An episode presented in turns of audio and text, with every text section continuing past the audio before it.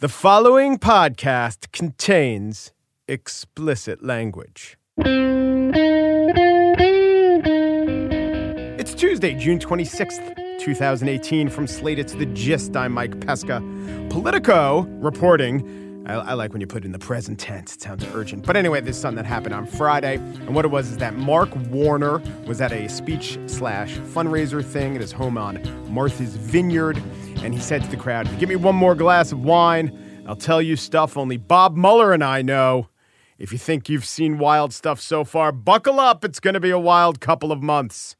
Another version of this joke would be something like, Look, maybe it's just the 1987 Riesling rated as a 94 by Wine Spectator as a fruity, ripe, and round beverage talking. But how about that Bob Mueller? Boy, I tell you, if I had a dollar for every impropriety that guy investigated, I would not be donating it to the Trump Legal Defense Fund. Look, it's Martha's Vineyard. There's gonna be some wine jokes made. But Donald Trump, never a fan of vinophile humor or a drinker, pounced. Tweet Why is Senator Mark Warner, Democrat Virginia, and let me pause right now to say thank you, Mr. President. The D slash VA, not only is it a useful orientation, it adheres to AP style. The president tweets on Why is Senator Mark Warner, perhaps in a near drunken state, and I gotta say, pausing again, that's not just a qualifier, that's a double qualifier. He could have just said perhaps in a drunken state or asserted in a near drunken state if he wanted to go close to the line of saying something he didn't know for sure, but the president did not want to do that.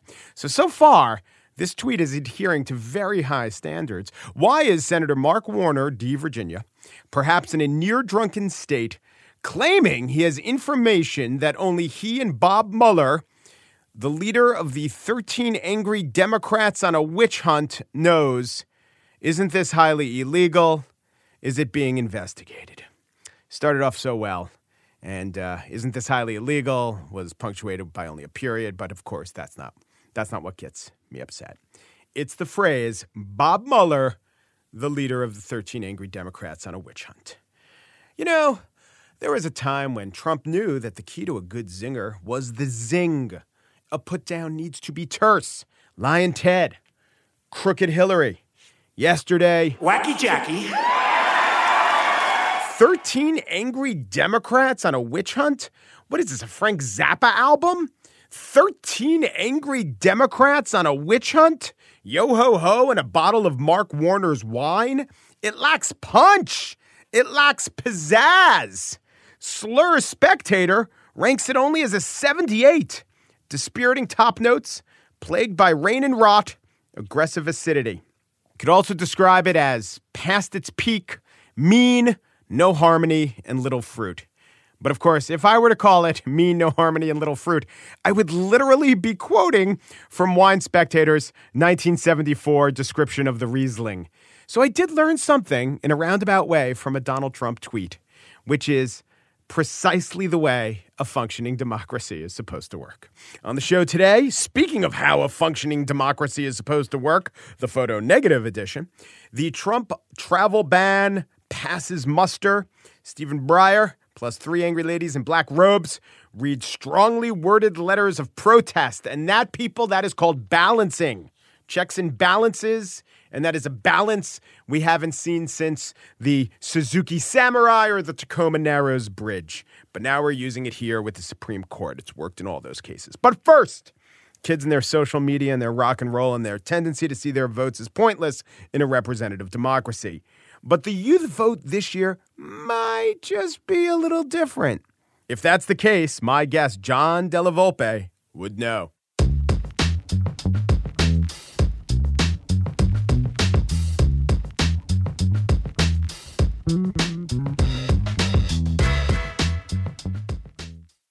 The youth vote, the ivory billed woodpecker of demographics. Will there be a youth quake? I could confidently say no.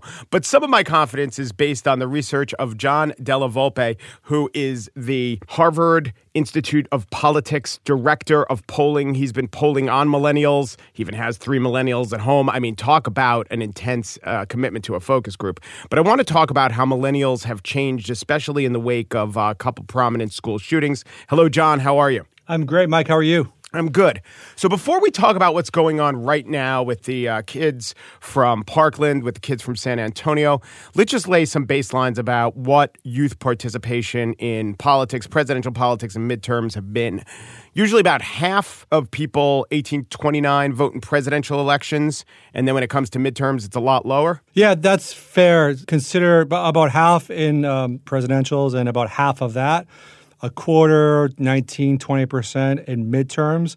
The states that are highly contested typically kind of get a little bit north of 50% when, when you've got campaigns targeting them. But yeah, that's a good barometer, 50% in presidential years. And what's the overall turnout? How's that compare to the nation as a whole? The way I, I look at it is, you know, it's like 50% of folks in their 20s, and you add 10 percentage points for every kind of age cohort over that. So 30 somethings will vote, you know, 60% all the way up to, you know, 80% or so for seniors. The, the one of the most significant barriers for young people, and I would argue anyone voting, is whether or not their vote in the process in itself makes a tangible difference. Is there a difference between you know, one candidate and another candidate. In 2000, it was difficult. By the way, in 2000, half of young voters voted for Bush, half voted for Gore.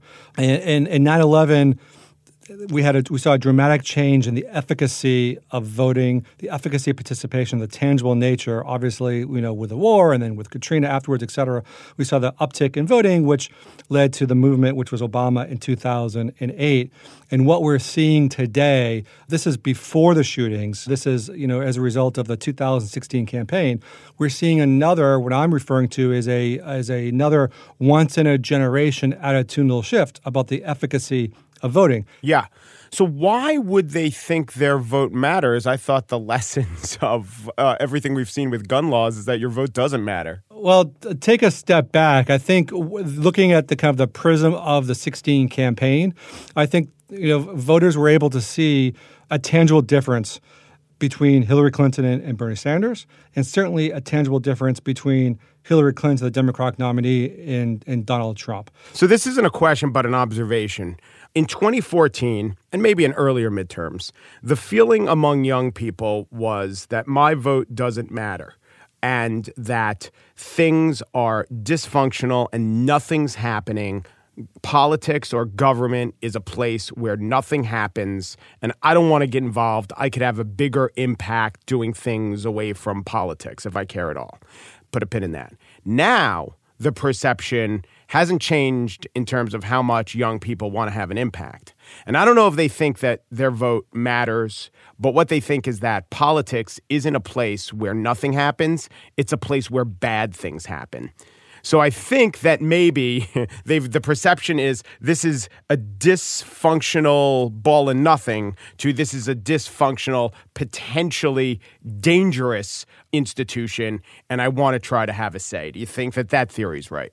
I, I do, and I think the most important element of that theory or hypothesis is the first part, which is millions of young people every single day volunteer in their communities, and that they do see the system as essentially kind of broken. There's incredibly little trust in all of these institutions, and there's a real challenge in terms of whether they think these institutions can even solve the problems that are facing us. But again, I do think they're beginning to see at this kind of early age that the only way to remedy some of these things is to is to begin to kind of engage. And by the way, I understand where they're coming from. When when so when you were a kid, you had to get up and change the TV manually. When I was a kid, I remember when we got cable. Now all these kids have magic boxes in their pockets with every song and every TV show ever made. I mean, the supply chain technology with Walmart eh, has reshaped things. What I'm saying is they live in a an efficient world, in such an efficient world where things are so highly functional, and government's actually gotten a little bit worse. So, compared to everything else they do in life, when they look at government, it's not just a gap, it's a gigantic chasm. I can understand not wanting to have a thing to do with that institution if you grew up with magic cell phones with every answer in the world at your fingertips. And I think that was one of the reasons that we saw kind of a decrease in participation after Obama's election.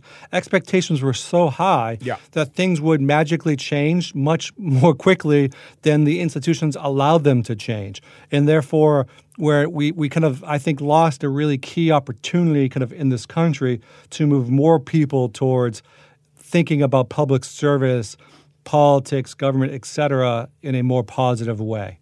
Yeah. Beyond the fact that there were some high profile school shootings, is the fact that some of those students became prominent activists, especially the ones from Marjory Stoneman Douglas High School. Do you think that is having effect on uh, people who are actually a little bit older than them? I think there's no question it's already had an effect based upon, you know, the increase of voter registration that we've seen on the ground. One, and we also are beginning to see that effect as well because I, I think that the the attitudinal change has already kind of happened because of 2016 in terms of the tangible nature of politics. The attention that young people, young activists are bringing to the gun debate is another perfect example of a tangible difference that politics can make.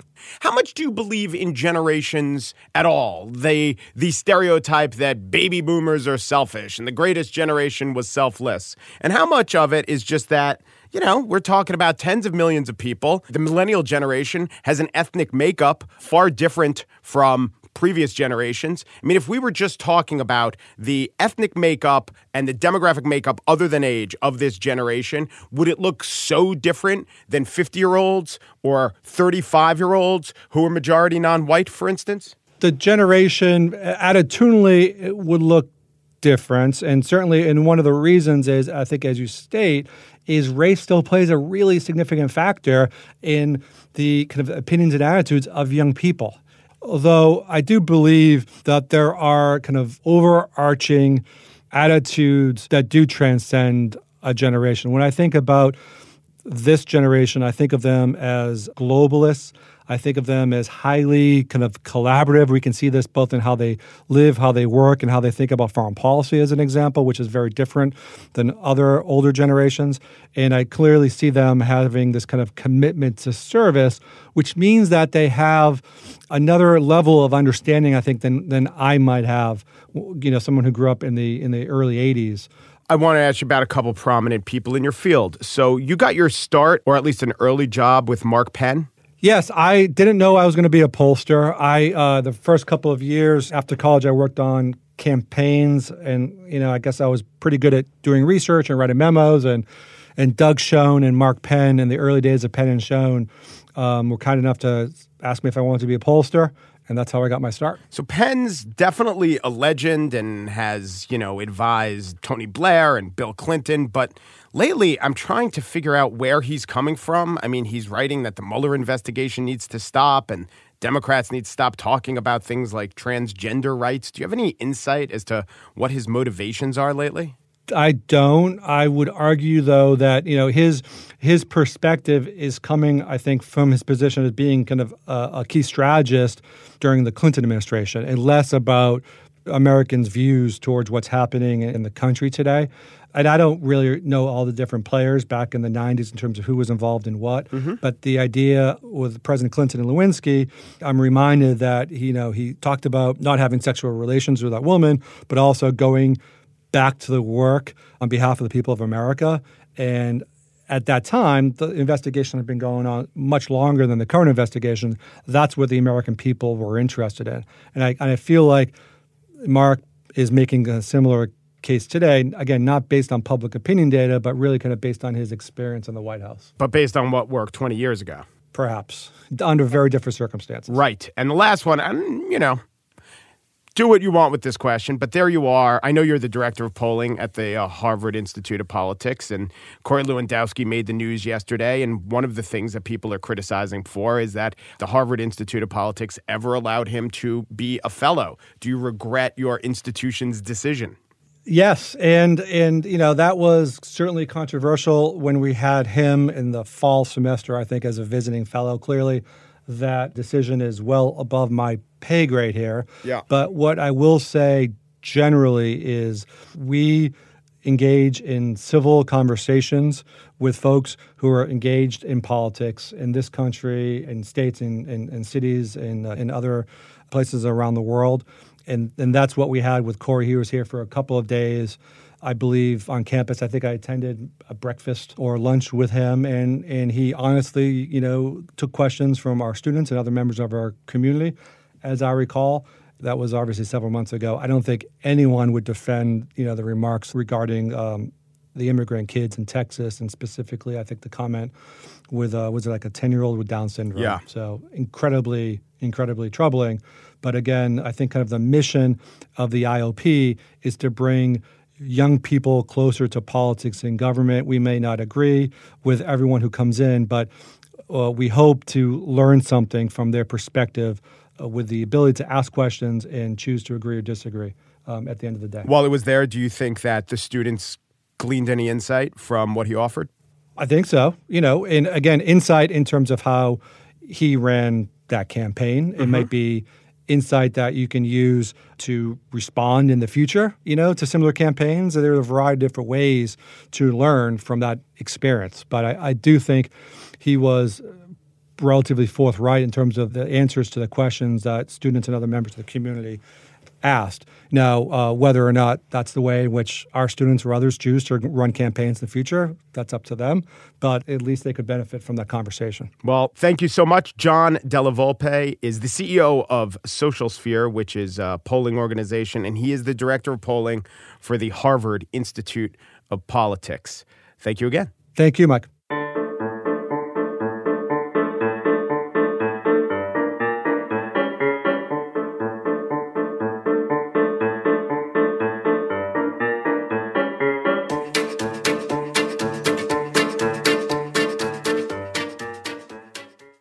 Now the spiel politics. Politics is weird, isn't it? Constitutional democracies, they're wacky. The president, our president, he campaigns on his very good idea of banning Muslims. He is fairly unambiguous about this idea. Donald J. Trump is calling for a total and complete shutdown of Muslims entering the United States until our country's representatives can figure out what the hell is going on. And then, upon getting elected, guess what he does? He institutes the very ban he talked about all those times. That part, actually, that's not weird. That is a bad idea, but it's not weird. It's a nationalist candidate getting elected and instituting his policies. Not nice, but not weird. But that policy cannot become law because we have checks and balances. Now, checks and balances aren't weird. They're a good idea. Really good democracies have their versions of checks and balances. The courts, countries throughout the world, check the executive. But it's how they check the executive here in the United States that's a little weird. So Trump issues the ban at first, like right away, and the courts say, nope, no good. So Trump rewrites the ban, and the courts say, nope, still not good. So then he re rewrites the ban, and the courts say, okay, maybe we'll see. We'll let it go through. And then eventually they say, yes, the executive does in fact have the power to impose this ban.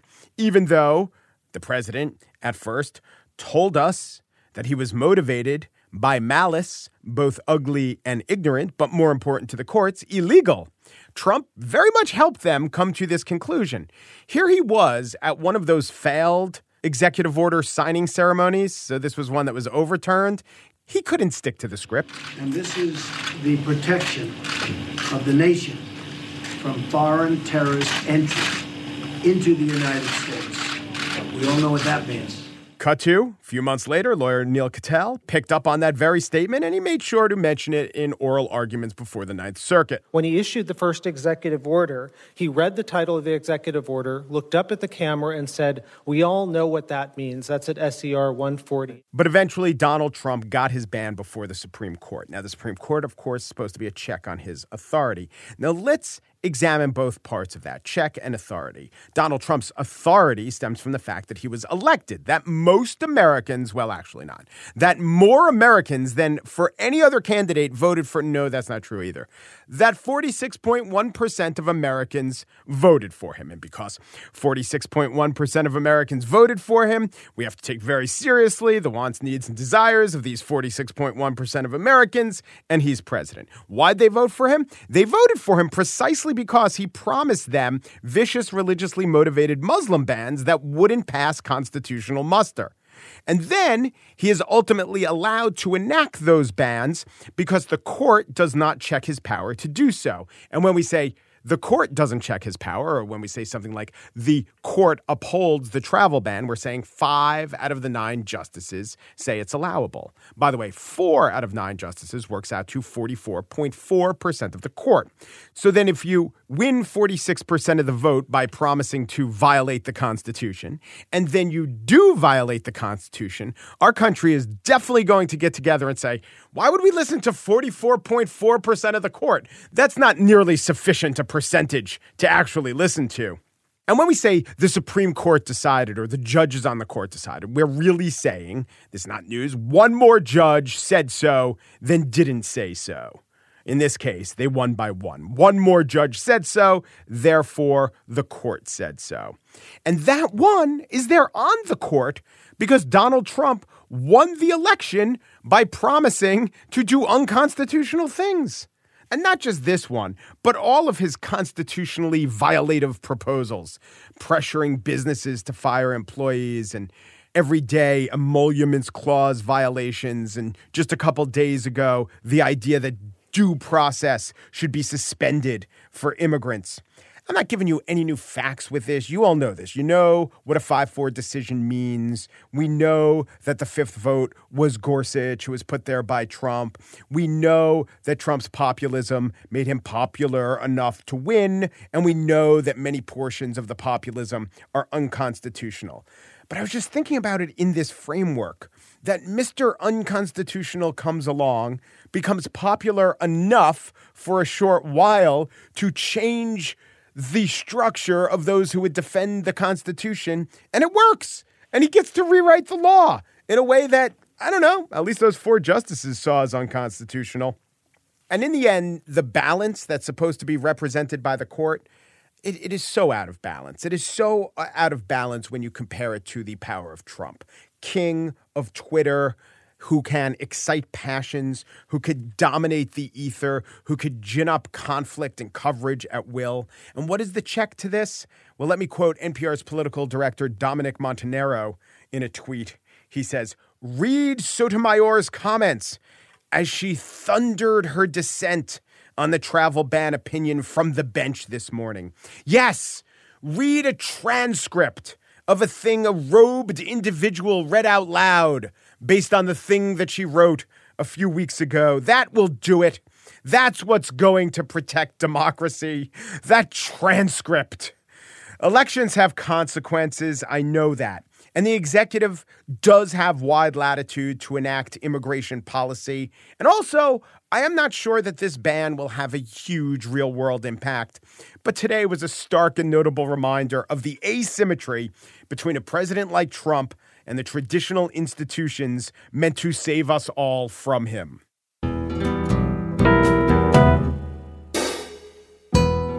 And that's it for today's show. Oyez Oyez, Pierre Bienaimé, and Daniel Schroeder produced The Gist. They read their opinions from the bench, only it was a bench waiting for the M14 bus, and it was drowned out by all that honking. And their opinions were just the rankings of the best Doctor Who's over the years, so it really wasn't all that impactful. Steve Lickteig is executive producer of Slate Podcasts. He frequently issues a scathing dissent from the bench, followed by a series of slick burns from a tire swing. The Gist. I remember some of uh, history's most famous dissents. It was Donner Party versus Donner Dissent, which was uh, can we just eat all of Steve before moving on to Connie? And Schultz versus Hindenburg Corporation. I say we go with helium. And as always, thanks to our Slate Plus listeners who help support the show. If you are not yet a member, you're dead to me and I hate you. Okay, I'll give you one more chance to get back in my good graces. Go to slate.com slash gist plus.